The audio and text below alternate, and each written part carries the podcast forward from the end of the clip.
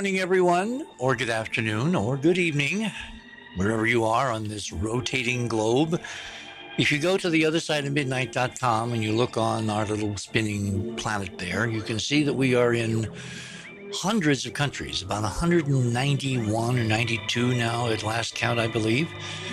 So it may be morning or afternoon or evening where you are. Well, welcome one and all. This morning is a program that we had not planned. It came about very suddenly uh, yesterday afternoon when the fourth American, the fourth man, the fourth human to walk on the moon in this era from planet Earth, just 240 some thousand miles away, died peacefully in a Houston hospital surrounded by his family at the age of 86. Now, it's it's untimely. I mean, 86 as I get older, these numbers start looking more and more serious. And to me, 86 is, it's not that far away. I mean, it's, it's very strange to consider this. But what we want to do is we want to celebrate Alan Bean's life, because Alan Bean, Navy commander, astronaut, and most intriguingly, professional artist. I mean, how many people halfway through their lives change dramatically I mean, really dramatically, their entire careers, their, their perception of the universe, how they interact with life and their friends and colleagues and all this. And there were people that said, when, you know, I mean, walking on the moon has got to be the high point of your life. At least it certainly would be for me. And what was so intriguing is that as I started doing the book, uh, Dark Mission with Mike Bara, I had known for some time that another astronaut, Ed Mitchell, who also is no longer with us, in fact, of all the 12 people who walked on the moon, there are only four left. And we don't know how much longer they will be with us in this third dimension. But it was Ed Mitchell who was at a um, speech, giving, you know, when when guys come back from the moon, they become lionized, they become heroes, they become icons, they become public people, they become celebrities. Their life is not their own anymore. And so they all wind up doing speeches. And Ed Mitchell was doing a speech one afternoon shortly after Apollo 14 had returned to Earth in 1971. Spring of 71 was that mission. And a little boy, you know, obviously someone like me, overly enamored with space, oh my God, there's an astronaut, gets a chance to ask Ed Mitchell the question Dr. Mitchell, Dr. Mitchell, what did it feel like to walk on the moon?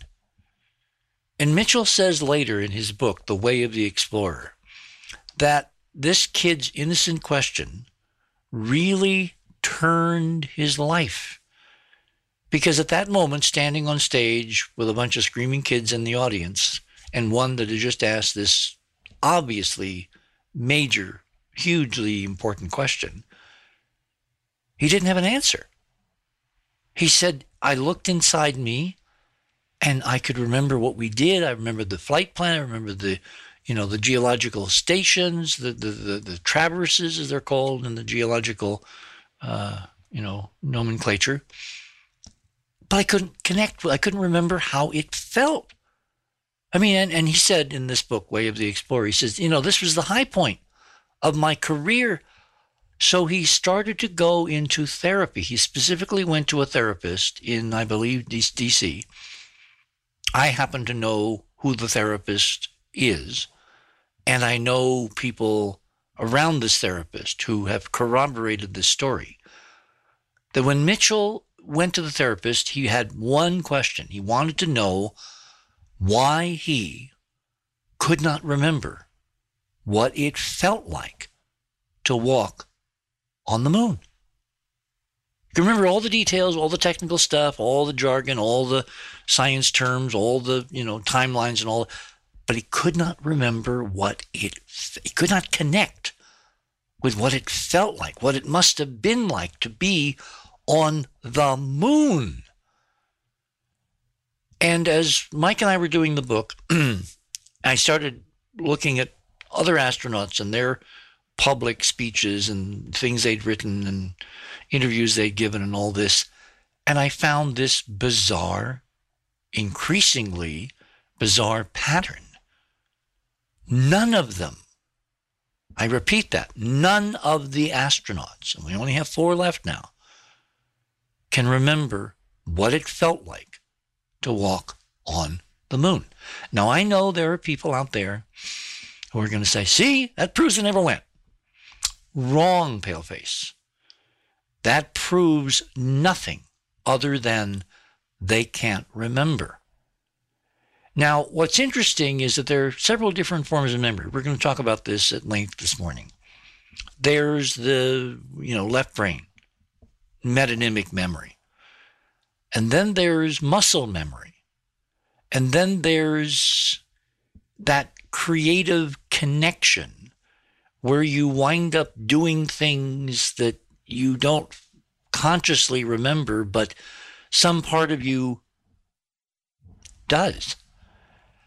And the extraordinary individual we're going to talk about tonight, Alan Bean, when he came back from the moon, for some reason, and I don't think this has ever been adequately explored or explained in interviews with Bean or in his books or whatever. And of course, now we can't ask him, but maybe he, maybe he left us some clues. We're, we we can only hope. For some reason, when he came back from the moon, I mean, here's a guy that when he was in the Naval Academy, he was a naval, you know, uh, guy, naval aviator through and through. When he came back from the moon, he, for some reason, reverted to a class he had taken at the Naval Academy in art appreciation. And he decided to become midlife a painter, a professional painter and he chose as his subject in something like, I think there are 176 different paintings now that Alan Bean, in the course of several decades after he returned from the moon, had painted, and they're in galleries and they're on websites and they're they've been to the Smithsonian. He decided to encapsulate and memorialize and reflect upon in his art, which is damn good art. Technically, it's really good, but then it it wanders and it leaves the field of stark NASA color imagery reality of the lunar surface. And it gets into all kinds of other other areas that are termed by critics and people who appreciate his paintings and all that as, you know, fantasy projections or imaginations of what might someday be or anything but that he's painting from another side of himself, from another memory, what it really was like to walk on the moon. So this morning, we have with us some people who are part of our imaging team. Remember, we're working on a book on Mars, but uh, the moon has intruded. We have three sterling people who are perfectly positioned to talk about Alan Bean's work, his artistry, his imagination, his creativity, his technical prowess. Oh, and the place he was kind of immortalizing, the moon. Andrew Curry began his artistic career as a community public artist working with neighborhood groups to create murals in schools and community centers. As a graphic designer and illustrator, Andrew has serviced small to large Canadian companies. Oh, did I mention He's coming to us tonight from British Columbia, from Canada. For the past decade, he has worked as a storyboard artist and concept illustrator in film and television and in commercial TV advertising. Andrew has a Bachelor's of Arts from the University of British Columbia, a diploma in graphic design and illustration, and a master's in, and this is going to be really important, art therapy. Keith Laney is a space image processing and anomaly specialist from Charlotte, North Carolina, who, by the way, is getting drenched tonight. Uh, Alberto is shoving huge amounts of water ahead of its trek across the Gulf of Mexico. So we hope everyone stays safe and dry and high. Not necessarily in that order. Keith is a husband, a father, a grandfather, an artist, a copper master. Oh, wait till you see his copper work. You know, Kynthia's got some surprises in terms of his copper work. He's also an amateur space scientist And I wonder about that term because, you know, those of us that do this day and night, night and day, are we amateurs anymore? You know, just because we don't happen to, you know, graduate from Harvard? Um, I think we have to look at that again. Anyway, he's an avid promoter and supporter of space exploration in all forms. The primary passion of Keith's life, after about half of the above, is space imaging. His work has been featured by NASA, mainstream news organizations, and planetary anomaly lovers the world over. Keith hosts a privately unequaled online collection of space imaging. I mean, he wrote that, so it's obviously true. Planetary Curiosities, his own writings and music, which just celebrated its 16th anniversary. It says 13 in the thing here, but I think it's 16, or maybe it's 22. Uh, these numbers, he, he, will he will correct the record, as we used to say. And finally, last but certainly not least, Kynthia, known in early Mars circles as Mama Mars, is a San Francisco Bay Area artist and the artistic director for the initial Mars project, and now currently producer for the other side of midnight. And every morning she wakes up, she says, How the hell did I get into this job? Kynthia sculpted the first ever face on Mars three dimensional clay model, along with the cliff behind it, that echoes from the profile face features. This sculpture appeared on the first edition of the Monuments of Mars by yours truly and was later corroborated by a computer analysis by Dr. Mark J. Carlotto at the Analytical Sciences Corporation in Boston, Massachusetts.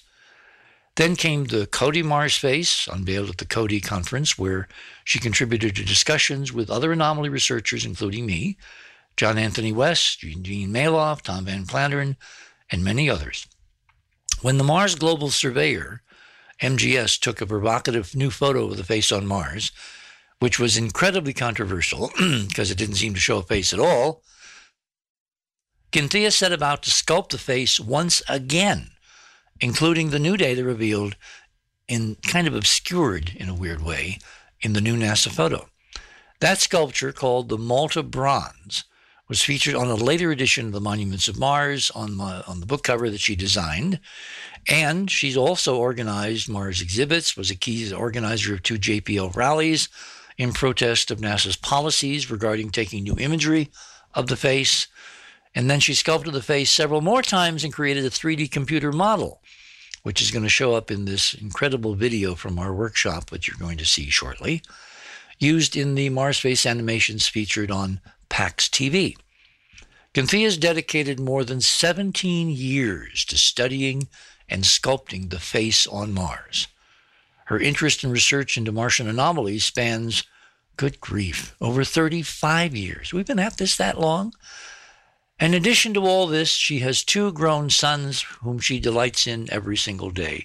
Ladies and gentlemen, welcome back to the other side of midnight. Hi, Richard. Good morning, Andrew. I think I hear Mr. Laney rustling there in the bushes. Trying to come off of mute.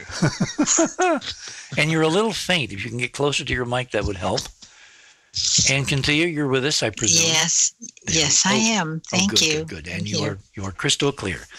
Okay. Um, when I looked at the computer yesterday afternoon and got all these messages from people all over the world saying Alan Bean has died, my first thought was, a, we've got to change the show.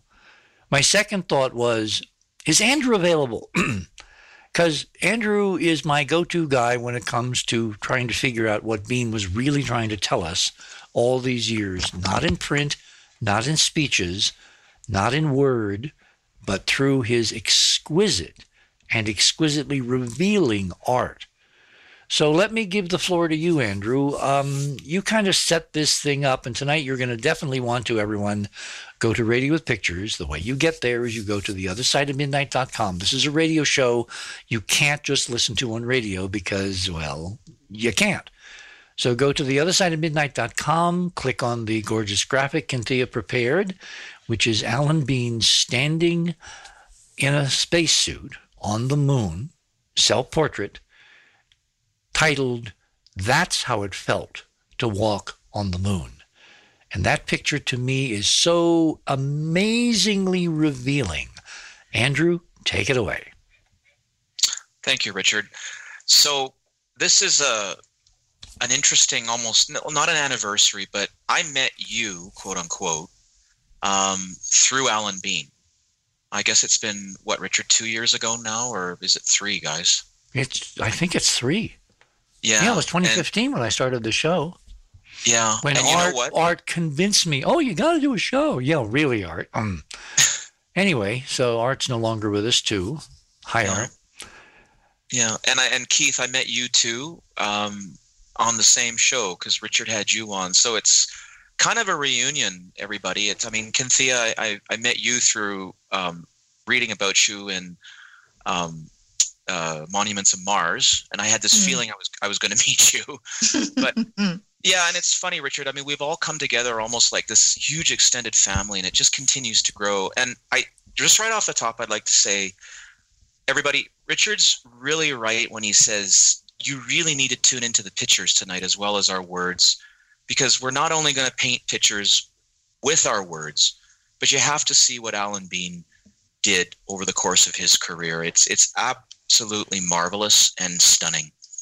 And I want to start with I am trained as an art therapist. I am not practicing right now, but I do use the tools of that training. Okay, let me um, stop you there. Mm. What the heck does an art therapist do? Yeah. Well, art therapy is known, it's um, part of um, sort of uh, uh, the, what, what's known as the expressive therapy. So, like dance therapy, music therapy, and it's a form of psychotherapy um, in that vein. But the idea is to allow people to kind of freely express themselves. And in my case, it's it's through the art. And what it sort of reveals is like inner emotions, possibly inner traumas, essentially like a psychological framework or, or mapping of what's going on inside. So you can tell a lot by what a person paints or draws or sculpts or assembles with whatever their materials are. Um, the kind of um, medium they use, you know, like for instance, if they use a lot of pencils or pens and, and rulers, they might be a person that that really likes a lot of control. Like there's a lot of things you can glean from it. Hmm. The other so the other hang on, so hang on, hang on. So it really is a way to bypass the conscious and go to the subconscious, and it's really pretty. I would think incredibly revealing if it bypasses all those filters we normally put on all our communication. Yeah, it really does, Richard. And if you're a really good listener, especially what happens a lot with people who start art therapy, and again, I'm just giving everybody a little bit of precursor where my background comes from as well as an artist is that people start to talk. And actually a lot of people talk a lot at first. And then as they move through the process it becomes quieter and quieter.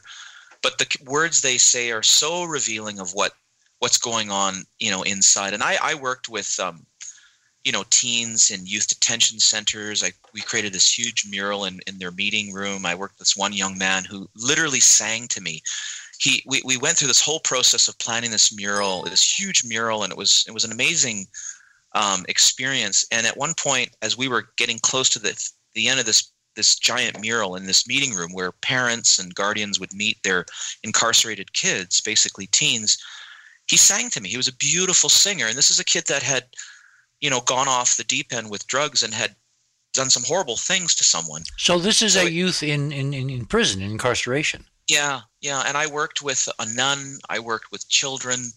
I worked with all kinds of people. Um, and it so art therapy is a very like what it literally does is it just the art just unconsciously moves you to a place where you where you least expect. And we have to be a little bit careful though with a public artist like Alan Bean. I mean, he we're not again, I said this in the first show when I when I was on the air, and I'm going to say it again that we're not going to like psychologically analyze him in some sort of deep way. I mean, I do have some thoughts, especially based on some of his early landscapes, but I'm I don't want to get into that here. And again, he's a public figure, so what he does is public stuff. But Richard, the selection of his materials, obviously the subject matter that he's painting, um, and just the way he makes his compositions, and then the descriptions even to the level of what he calls some of his galleries are abs- oh it's stunning so he has a website. I think we have the link on the other side of midnight website. Do we have it, Kynthia? I think we do. Number eight in your items, number eight in your items, and number Yeah. nine is that room you were speaking of. Yeah. Ah, yeah. So The room. we won't we won't go to it now, but this room. So he has in his um in his website, which is also like a lot of his paintings. Uh, which, by the way, when I went to visit it yesterday after his passing, I couldn't get on. So it was that's a very interesting thing because it's made a lot of people all over the planet focus their attention on these incredible paintings of the moon that are more like Degas or Monet, who, by the way, Monet was Bean's favorite artist, and we're going to talk about that a little later on. Um, anyways, this particular room, this gallery room, he calls nothing so hidden. It you you can't make this stuff up. No, and we're going to go, you know, into it in a deep way. And Yeah, hang on one hang on one second. I, I can tell you I would suggest you take the second image on the right in the nothing so hidden room and put it under the title for number nine. So there's that Okay. photograph of his of All that astronaut, you know, against the Mm-hmm. background. Okay, we'll do. but um, yeah, so that's sort of like just a little. So we want to be careful how we tread on this because, like Richard said, I'm in agreement with Richard. I think something's going on, and it, and the reason why I say that is if you sort of read Alan Bean's um, descriptions of his paintings and his experiences, and you sort of look at the subject matter, one painting in particular, which we'll talk about a little later on, and even in his interviews, um, he often is describing he's trying to describe the feelings that he had when he was on the moon. The one thing he describes really well constantly and he it- it's a go-to excuse me a go-to sort of um, security blanket is technical detail. And the moment that comes up the way i like you said richard in, the, in your in your preamble to the show his descriptions of the mission protocol what they had to do how nasa trained them the lectures they received all that stuff it flows out of him like like clockwork. No problem at all. But when it comes to sort of grappling with how it felt what i've discovered in his later paintings and we'll come to it is that he is literally showing his emotions in the paintings and that's sort of yeah, that's what we're talk about tonight Hmm. Keith, ideas. Uh, I was just listening to Andrew. Uh, Is that a little bit hotter on my mic? No, you're fine. A quiet there. Okay. Uh, yeah, I mean, Alan was a was a remarkable individual. Uh, you know, like you said, for him to change career mid step and uh, you know all of a sudden decide to paint. Uh, that's that's a remarkable statement. I mean, it's probably the most remarkable statement out of all of it. Uh, he had something to say, but he uh, couldn't just out and say it.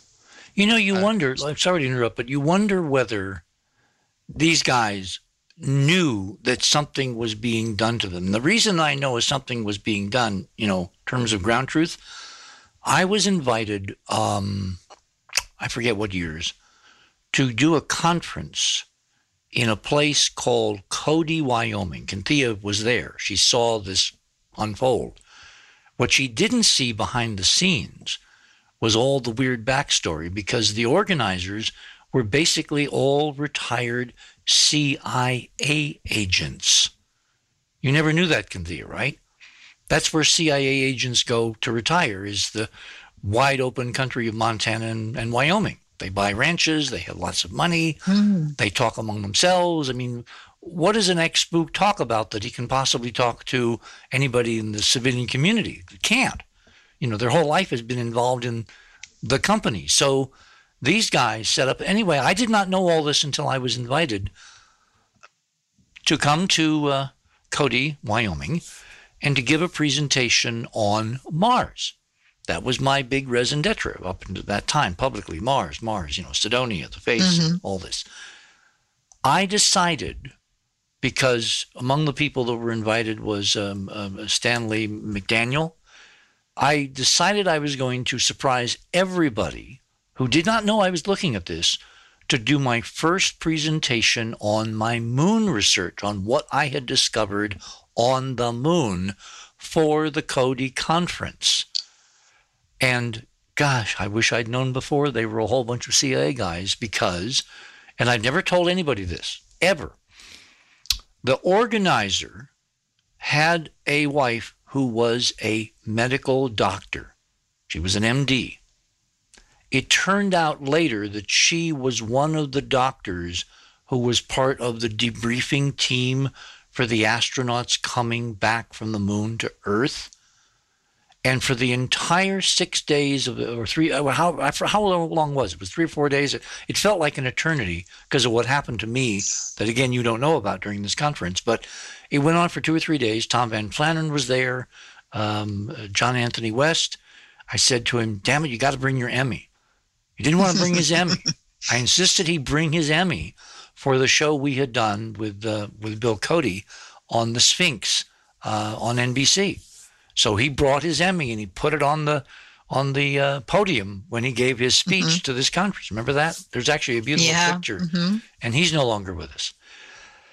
Anyway, um, little did I know that this whole thing was organized by all these CIA guys, and the guy who organized himself, when I had given my speech on the moon and laid out what was on the moon, he and his wife took me to a restaurant, and he physically threatened me in camera without anybody else seeing. Don't you ever, ever do. I mean, I was ripped up and down for surprising him and the other organizers by talking about was on the moon. And what was really peculiar, and of course instantly fit in, is that except for the first meeting when we landed at the airport, there was the only time I got to meet his wife, the doctor, the medical doctor because she had studiously avoided for the entire period of time coming to the conference after I gave that speech about the moon, what was on the moon, and showed pictures. And it turns out she was up to her eyebrows in debriefing, and I think now I'm going to say it publicly, in programming these astronauts into not remembering what they had actually seen and actually had experienced. And this all this stuff together, which I have never told anybody for how many decades now has it been since that Cody conference? It's long be- time. It's been a very long time. It's because it made me realize, as nothing else could, that there were secrets that they are willing to protect. And they were willing to, I mean, I'd never been threatened for giving a speech at a conference in my entire life. Ever. I mean, I'd, I'd had weird scrapes in downtown Washington in the middle of the night coming in and out of bars with guys with knives that wanted to, you know, do weird things to me. But this was at a totally different level. This was a professional, I thought, who basically was telling me, if you ever do this again, you're going to be toast. And I look at this now in the in the context of the whole story that the astronauts are not their own people, that they these national treasures, again, only four of them who walked on the moon are left, they somehow have been psychologi- psychologically manipulated to where they do not remember, they cannot connect with the feelings of being there. So, yes, Andrew, they turn by default to the things they can remember, which is the script, the timeline, the tasks, the mission, the, the, the you know, the uh, traverses, all that. And I, I wonder if Bean knew that something had happened to him and he turned to an avenue that they could not touch, which was this incredible right brain subliminal connection to the reality that he saw, but he could never say.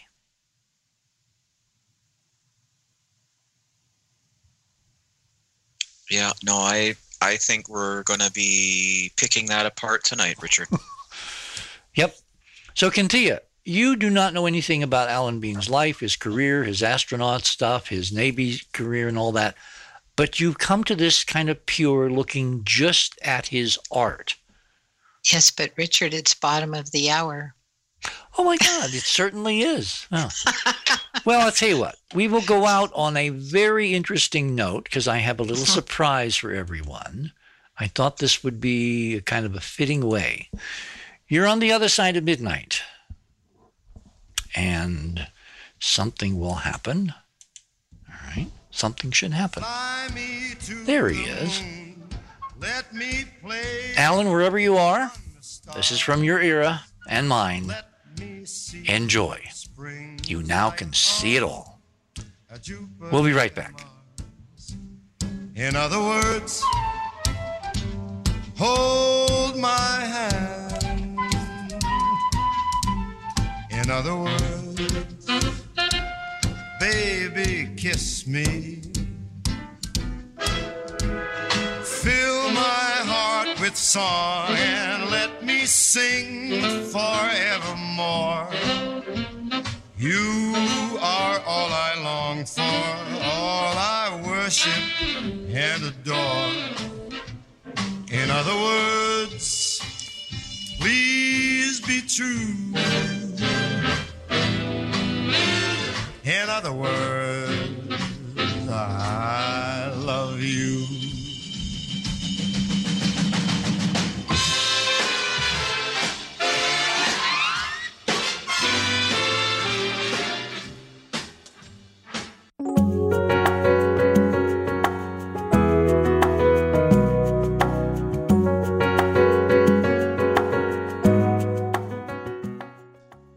listening to the first hour of The Other Side of Midnight.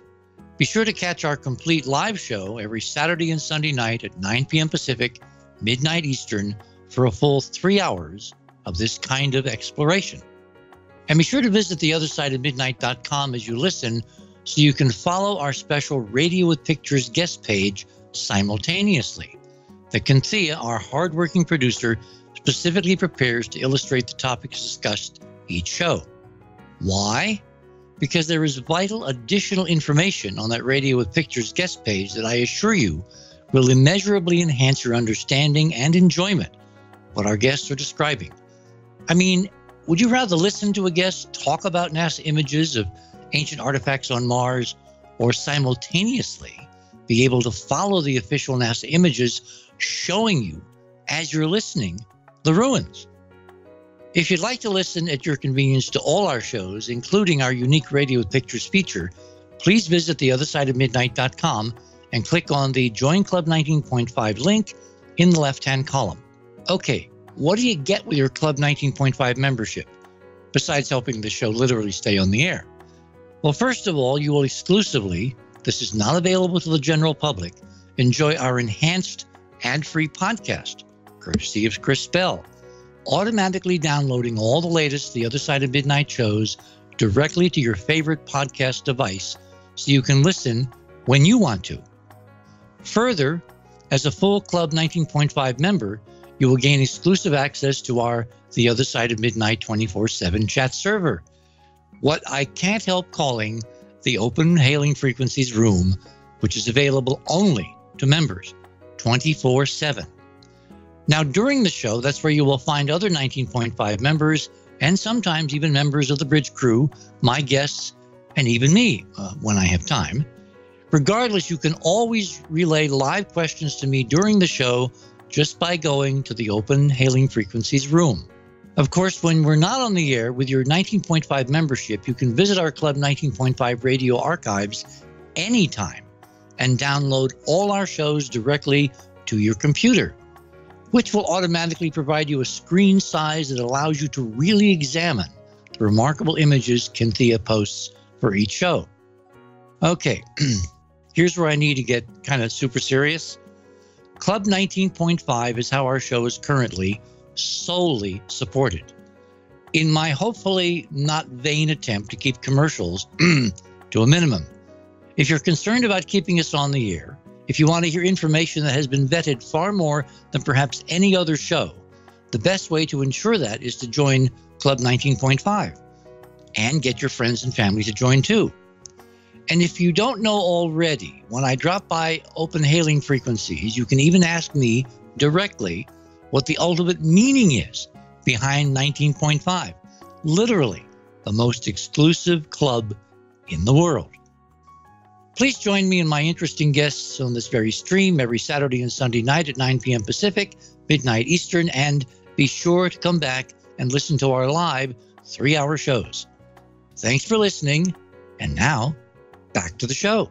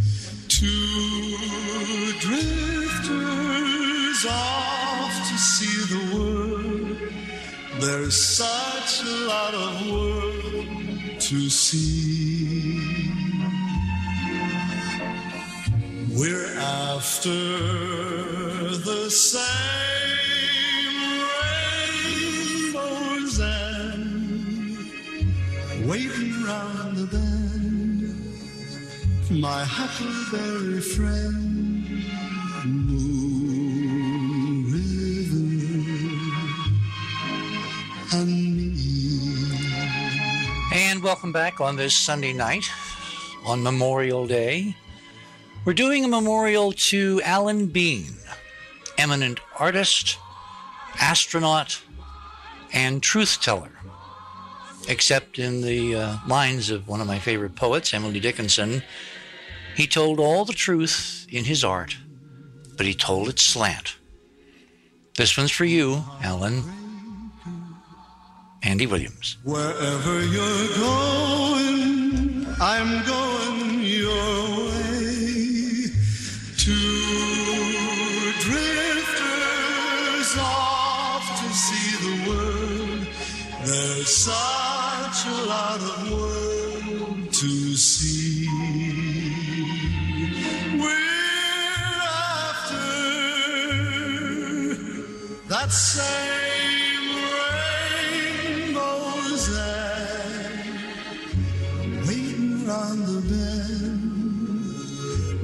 huckleberry friend,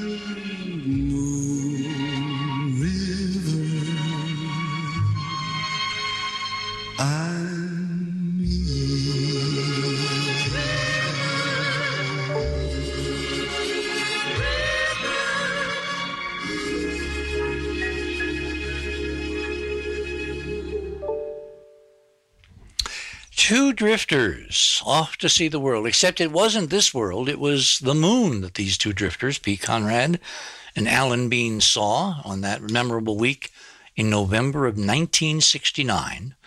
Um, anyway, guys, uh, where do we want to pick up? Andrew, I think I want to come back to you. What was Alan Bean trying to get around the blocks that I am no doubt were, were imposed there? Uh, and that he brilliantly, incredibly successfully was able to avoid.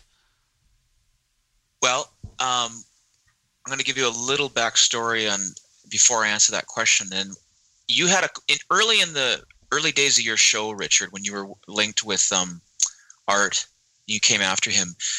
You used to have open lines, I think once a week on a Wednesday or something. And one night, a young man called in and started sort of arguing with you about the authenticity of the images and has anybody ever gone to the moon. Anyways, it was something that he said in his argument, and I I, I never called into shows, and I like Chris says in his um, promos, I'm, I'm I was kind of shy. And- You I went into- shy?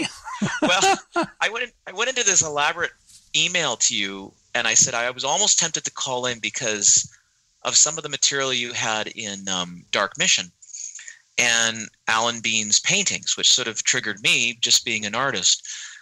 And then you sort of said to me, you came back and said, "How'd you like to be on the show?" I was like, "No, I wanted to run away." Anyhow, I, I, I sort of screwed up enough courage to come on and talk about sort of how I broke it down, and and I immediately went to your book. So if we go to um, Radio with Pictures, And The way everybody scroll gets there, you go to the other side of Yeah. midnight.com, click on tonight's graphic, which is that stunning self portrait that Alan Bean did of himself standing on the moon, trying to use the painting to say how it really felt. That will take you to the guest page tonight. Just scroll down and you'll see uh, Andrew's items, um, number one, right under the apex black hole thingy that we didn't talk about. We may do that later. Anyway, AC slash glass domes on the moon. Yeah. So if you click on that and then click again, and you'll get a bigger image. And again, this is why it's really important, everybody, if you can um, get an image or get a window open to look at this stuff. And if not, then you can always join Club 19.5 and come back and look at these archives and look it over and over again because it's really important that you do. Because the, to get the full richness of the show, Richard's constructed this to have us interacting with the images as well. So it's really important. So, anyways, there's your ad. Thank you. Yeah, you're welcome. So, one of the things that tweaked me was this idea, and I know Keith's got a lot to say about this, but that there are these glass domes on the moon. And you and Mike Bara sort of uncovered this, what I think is pretty fascinating um, evidence in these images from, you know, from the Apollo mission. Richard, do you want to describe the first, the color figure five, Mitchell under the glass?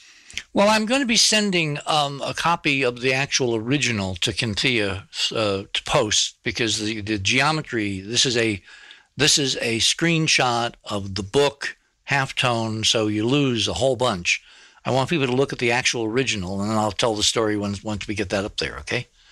Okay, but what we basically see in in the area behind Mitchell is what looks like geometry in the sky, and there's even what looks like a a divot of some sort. It's a it's a very odd thing.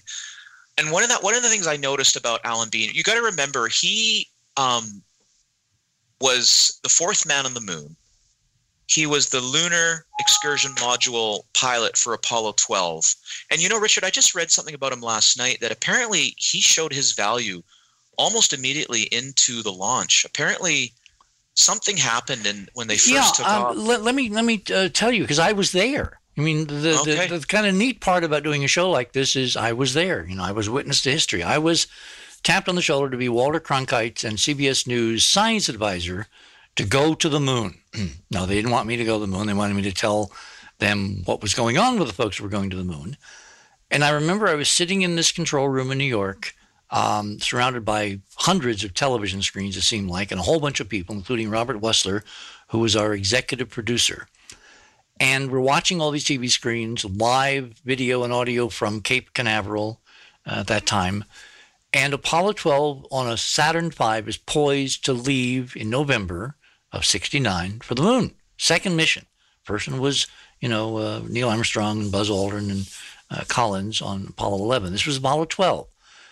And it's pouring cats and hammer handles and anything else you can think of falling from the sky at the Cape. We can't see the rocket.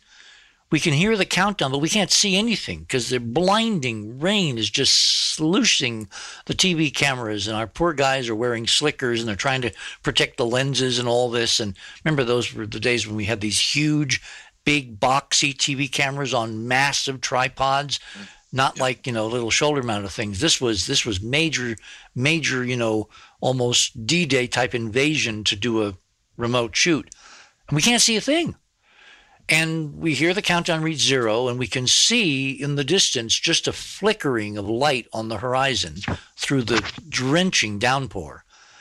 And the Saturn V lifts off. I mean, incredible to be there. I've actually been very lucky enough to see several Saturn V's leave physically. I mean, it's an unforgettable experience. This time I was in New York watching a TV camera, and a few seconds after liftoff, we hear on the air to ground, because we had a direct connection to what NASA was calling air to ground. The astronauts talking to the ground, the ground talking to the astronauts, the radio where we're eavesdropping. And we hear all hell break loose. Conrad comes on the uh, the uh, loop and he says, you know, we've lost A and B bu- main bus out, et cetera, et cetera. And of course, technically, we had no idea what this meant. I had a kind of a inkling but they lost all electrical power. And even worse, they lost all transmission telemetry from the spacecraft to the ground, to NASA.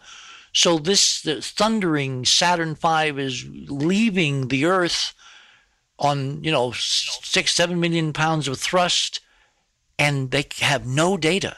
All they have is a voice link to the astronauts who say, We've lost everything, meaning all electrical systems, computers, navigation, lights, you know, alarms are going off in the background.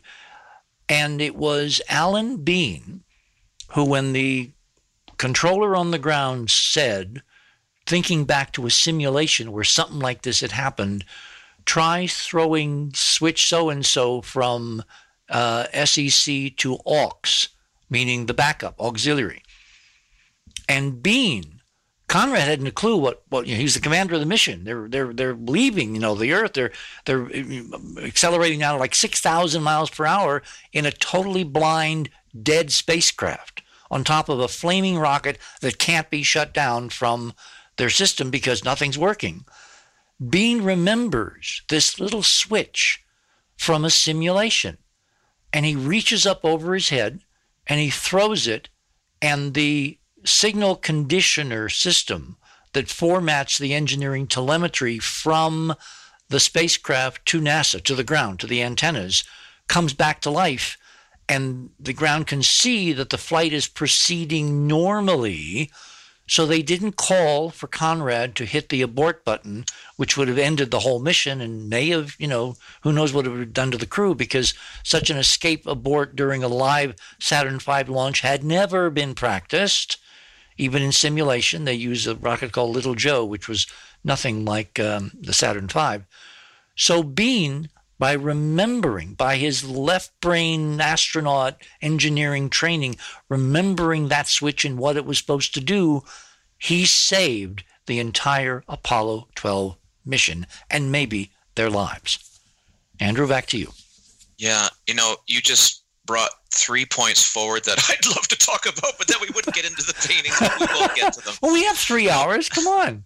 Well, one of the things that you just said is is the training, and I sort of alluded to that earlier. And we're gonna, well, you you just said it. These guys were so comfortable in their training, in their protocol, in their mission outlines. They knew exactly what they had to do, and NASA ran them through everything. They were doing experiments. They were they were even their toolkits. They were using. They, they spoke about this later that they used everything in their toolkits when they're on the moon because they didn't really know what it was going to, you know, exactly what it was going to be like. And so all this preparation is where the that's where these guys comfort zone is, taking orders, laying it out, doing it the right way. And another thing that you brought up, Richard, right away was this idea of teamwork. And in a lot of his lectures, if you watch on YouTube Al, uh, Alan Bean's lectures with, you know, various universities and business groups, he's often talking about um, uh, leadership and teamwork, and you and so these guys were the right stuff, right? This, which which made funny. let me interrupt. Which made yeah. his switch when he came yeah. back from the moon. His switch from a team effort where everybody's part of the team. Every, you may not know everything, but you know something that's the guy next to you doesn't know, and that fills in the big mm. picture and that saves the mission you go from that team spirit, that football, you know, endless sports that guys are drilled into, team, team, team. He goes into this totally different headspace, which is an artist, which, aside from being a writer, he said as a writer, is perhaps one of the loneliest professions on the planet because it's just you and the canvas and the brush. And there's no team, there's nobody you can count on if it doesn't flow, pun intended, it won't show up. And and that incredible change of his whole life story, his whole life history, his whole life arrow, to me, as Keith alluded to a moment ago, is really the heart of the story. What made this engineer team player go for the most solitary or one of the most solitary professions on earth? Well, Richard, it wasn't just it, it wasn't just Alan; it was Pete Conrad too.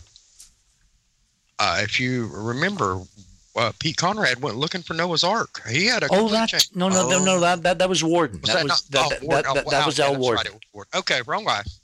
but uh, you know, I was no Pete Conrad was the guy that uh, he he died on a motorcycle. Yeah. Uh, he also, yeah, no, he no. I remember reading he also went through significant life changes after after this, and and it reminds me of people who are at an identity crisis. Mm. Uh, Well, they have this cliche of the so-called midlife crisis, and in, in one sense, you can think of it in terms of standard, cliched, you know, psychology. What do you do from up? Where, where do you go after you've done the most incredible thing that a human being can do? Walk on the surface of another planet. I mean, who wouldn't have a crisis? Because how do you how do you follow that act? But I think this is deeper. I think this is it was an exist. It, it was an existential crisis. yeah, yeah. It's, it's not Yeah. just getting a Porsche at 45. Yeah, and Richard, there's a, a another link I had Kynthia put up. She kindly did it. It's a little news report. I, I can't remember if it was CBS or anyways. It was. It's it's up on on the site. We don't have to look at it right now. It's about 60 seconds, and there's a small. They talk about Alan Bean's life. I mean, everybody was doing it like over this courses of this weekend.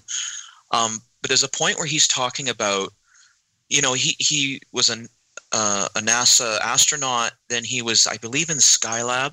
Mm-hmm. Am I right about? Yep, Yep. yeah, he was commander of one of the uh, early Skylab missions.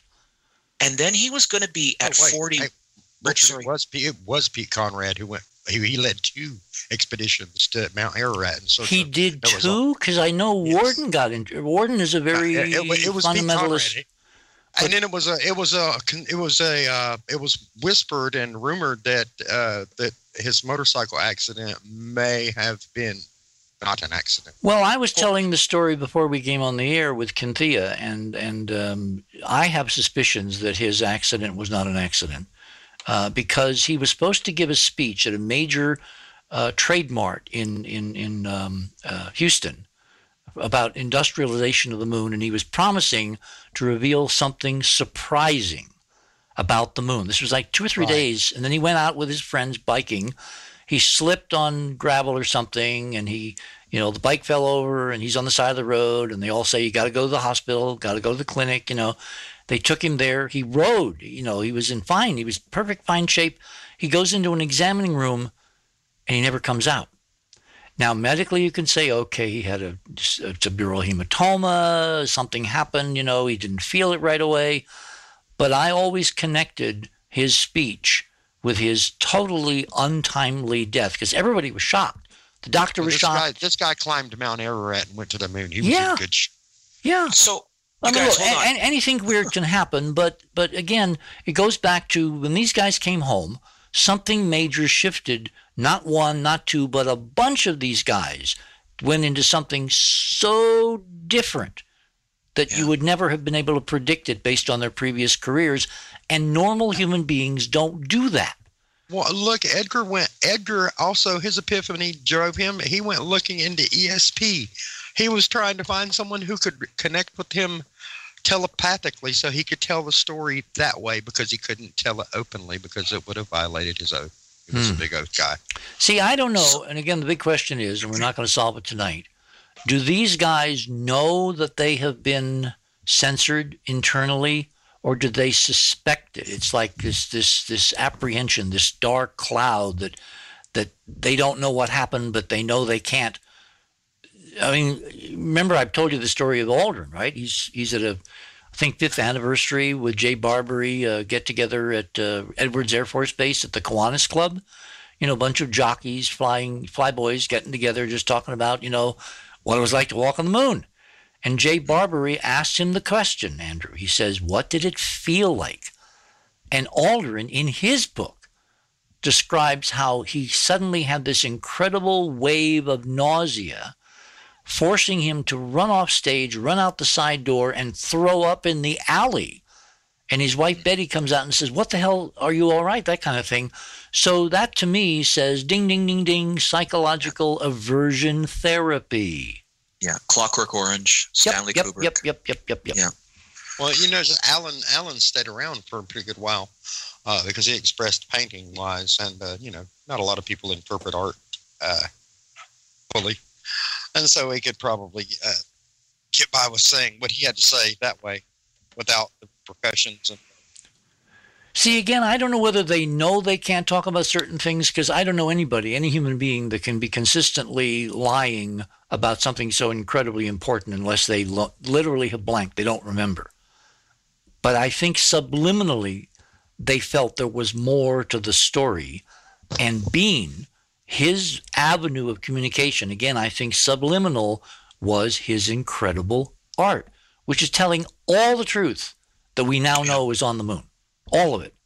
Well, you know, different people condition differently, also, True, and, uh, true. and- Mhm. and, you know what what might monarch somebody might uh, piss somebody else off, Mhm. and maybe that was the case with Pete Conrad, and he didn't keep his mouth shut. Hmm. But you know, regardless. Well, hang of- on, hang on. I think that the Bart Sibrel incident with Aldrin.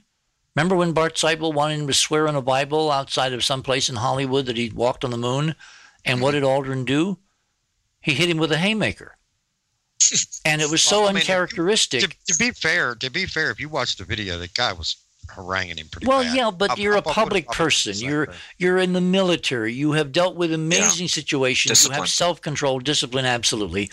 I think the, these guys, what happened with Aldrin, and again, this is speculation, but I think the problem comes back to Aldrin himself. How many times do you have to hear the most important thing you've ever done, which is your claim to history and fame and all that? How many times do you have to hear it's all a fake before you really begin to wonder if you can't remember it? My God, could they be right? Could I be part of the biggest hoax in history? And you get mad at yourself. And I think that's Well, what you- happened with Aldrin. And I think that, by the way, that these guys need regular or irregular booster shots Ah. that it fades from time and there's this overlay and real confusion. I mean, look at Aldrin when he came back. He became a drunk. You- do you remember Neil going on uh, Seinfeld? I mean, uh, what was it? Uh, No, it was John Glenn. yeah, On John Glenn Frasier. Frasier, yeah. Incredible episode, which we've talked about at great length and I think it was Dark Mission or Monuments or maybe both. But yeah, and John Glenn, he wouldn't have seen stuff because he was in low Earth orbit and he was on the shuttle, but he may have heard from the guys when their when their lid was lifted because I don't think I think it's like booster shots. I think they have to regularly be re exposed or whatever, otherwise it fades. Um, and with Bean, notice Andrew how we'll bring it back to Bean now. Notice how his artwork gets much more interesting the further he gets from the event. Yeah, yeah, yeah. So if we go back, we'll get there, everybody. Okay, I've just sent Kynthia the images. She's going to post them mm. so we can give people proper context. But anyway, so while we're getting ready, I'll set people up and then I'll tell them when she's got them ready. This first shot in uh, in the corner of, of your first uh, AC glass domes on the moon, this is an enhancement I did from a photograph, an 8 by 10 glossy, that Ken Johnston, who I invited to be on the show tonight, and he's away. It's Memorial Day, so he's doing something something interesting with his family. What what, what an astonishing concept! Anyway, he gave me this photograph, and Keith, when I looked at it, you, you saw absolutely nothing. It was a normal lunar picture with with Ed Mitchell out there in the in the in the foreground, putting up the TV camera against an airless lunar horizon with nice sun coming from the right and all that. Classic lunar photograph. When I put it on the scanner, primitive scanners back in 1995, and jacked up the contrast and the gain just a bit, suddenly what was hiding in the emulsion, which they had tried to obscure by printing it so the sky was dark, came out with this stunning filigree geometry of lace like, glass like constructions extending up from the horizon, all in, in the entire frame, from one side of the frame to the other. And I picked out an area close to the center and zoomed in on that and enlarged it. And that's that inset enlarged. And we're going to have the original of my scan up on the other side of midnight shortly. And you'll see this incredible three dimensional, shattered, tattered, meteor abraded geometry of constructions, which there's no other way to describe what's on these photographs that Ken kept out from NASA's hands for 30 years after he was told to destroy them. Another piece of circumstantial evidence that NASA Never a straight answer. Space agency has not been telling us the truth, and they have somehow tampered with the minds of all the guys who walk there. So to bring it back to Bean, Bean starts painting paintings that are nothing like the moon that NASA has given us.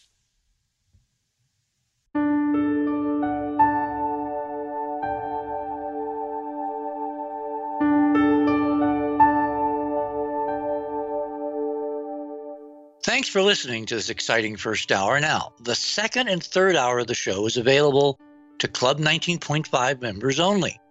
Please support the show by subscribing to Club 19.5 and join our very interesting community. To do that, please visit the website, theothersideofmidnight.com, and click on the Join Club 19.5 link in the left hand column.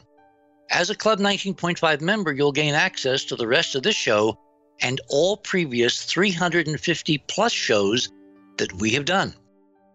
Now, recent Club 19.5 member archive recording have the commercials removed and the sound quality has been enhanced. You'll also receive a dedicated private podcast feed that contains these enhanced show recordings. And you'll be able to download the MP3 files directly from the archive if you prefer. As a Club 19.5 member, you'll have access to a private chat server that member use to chat about the show during the show, and you will have a direct channel to post a question that will be read on the air to the guest. And you'll have a place to post questions during our open hailing frequencies. We realize that not everyone wants to call in live, and this gives you an easy way to participate in a live show without having to participate. Club 19.5 members can use this private chat to talk about the shows, ask questions, suggest new guests, and I may even pop on from time to time to answer specific questions. Also, the entire bridge crew is in these participating chat channels, so you can interact with them as well. You'll also be the first to preview our new videos and reports. We'll be adding exclusive new features to Club 19.5 as we go forward, and boy, have we got some amazing things to tell you about in the coming weeks. So please support the show and don't miss all the exciting new things we have planned. I want to thank all our Club 19.5 members because without your guys' support, this show would not be on the air. Please help us continue growing the show by subscribing to Club 19.5 today. And when I say we really need you, we really need you. Over and out.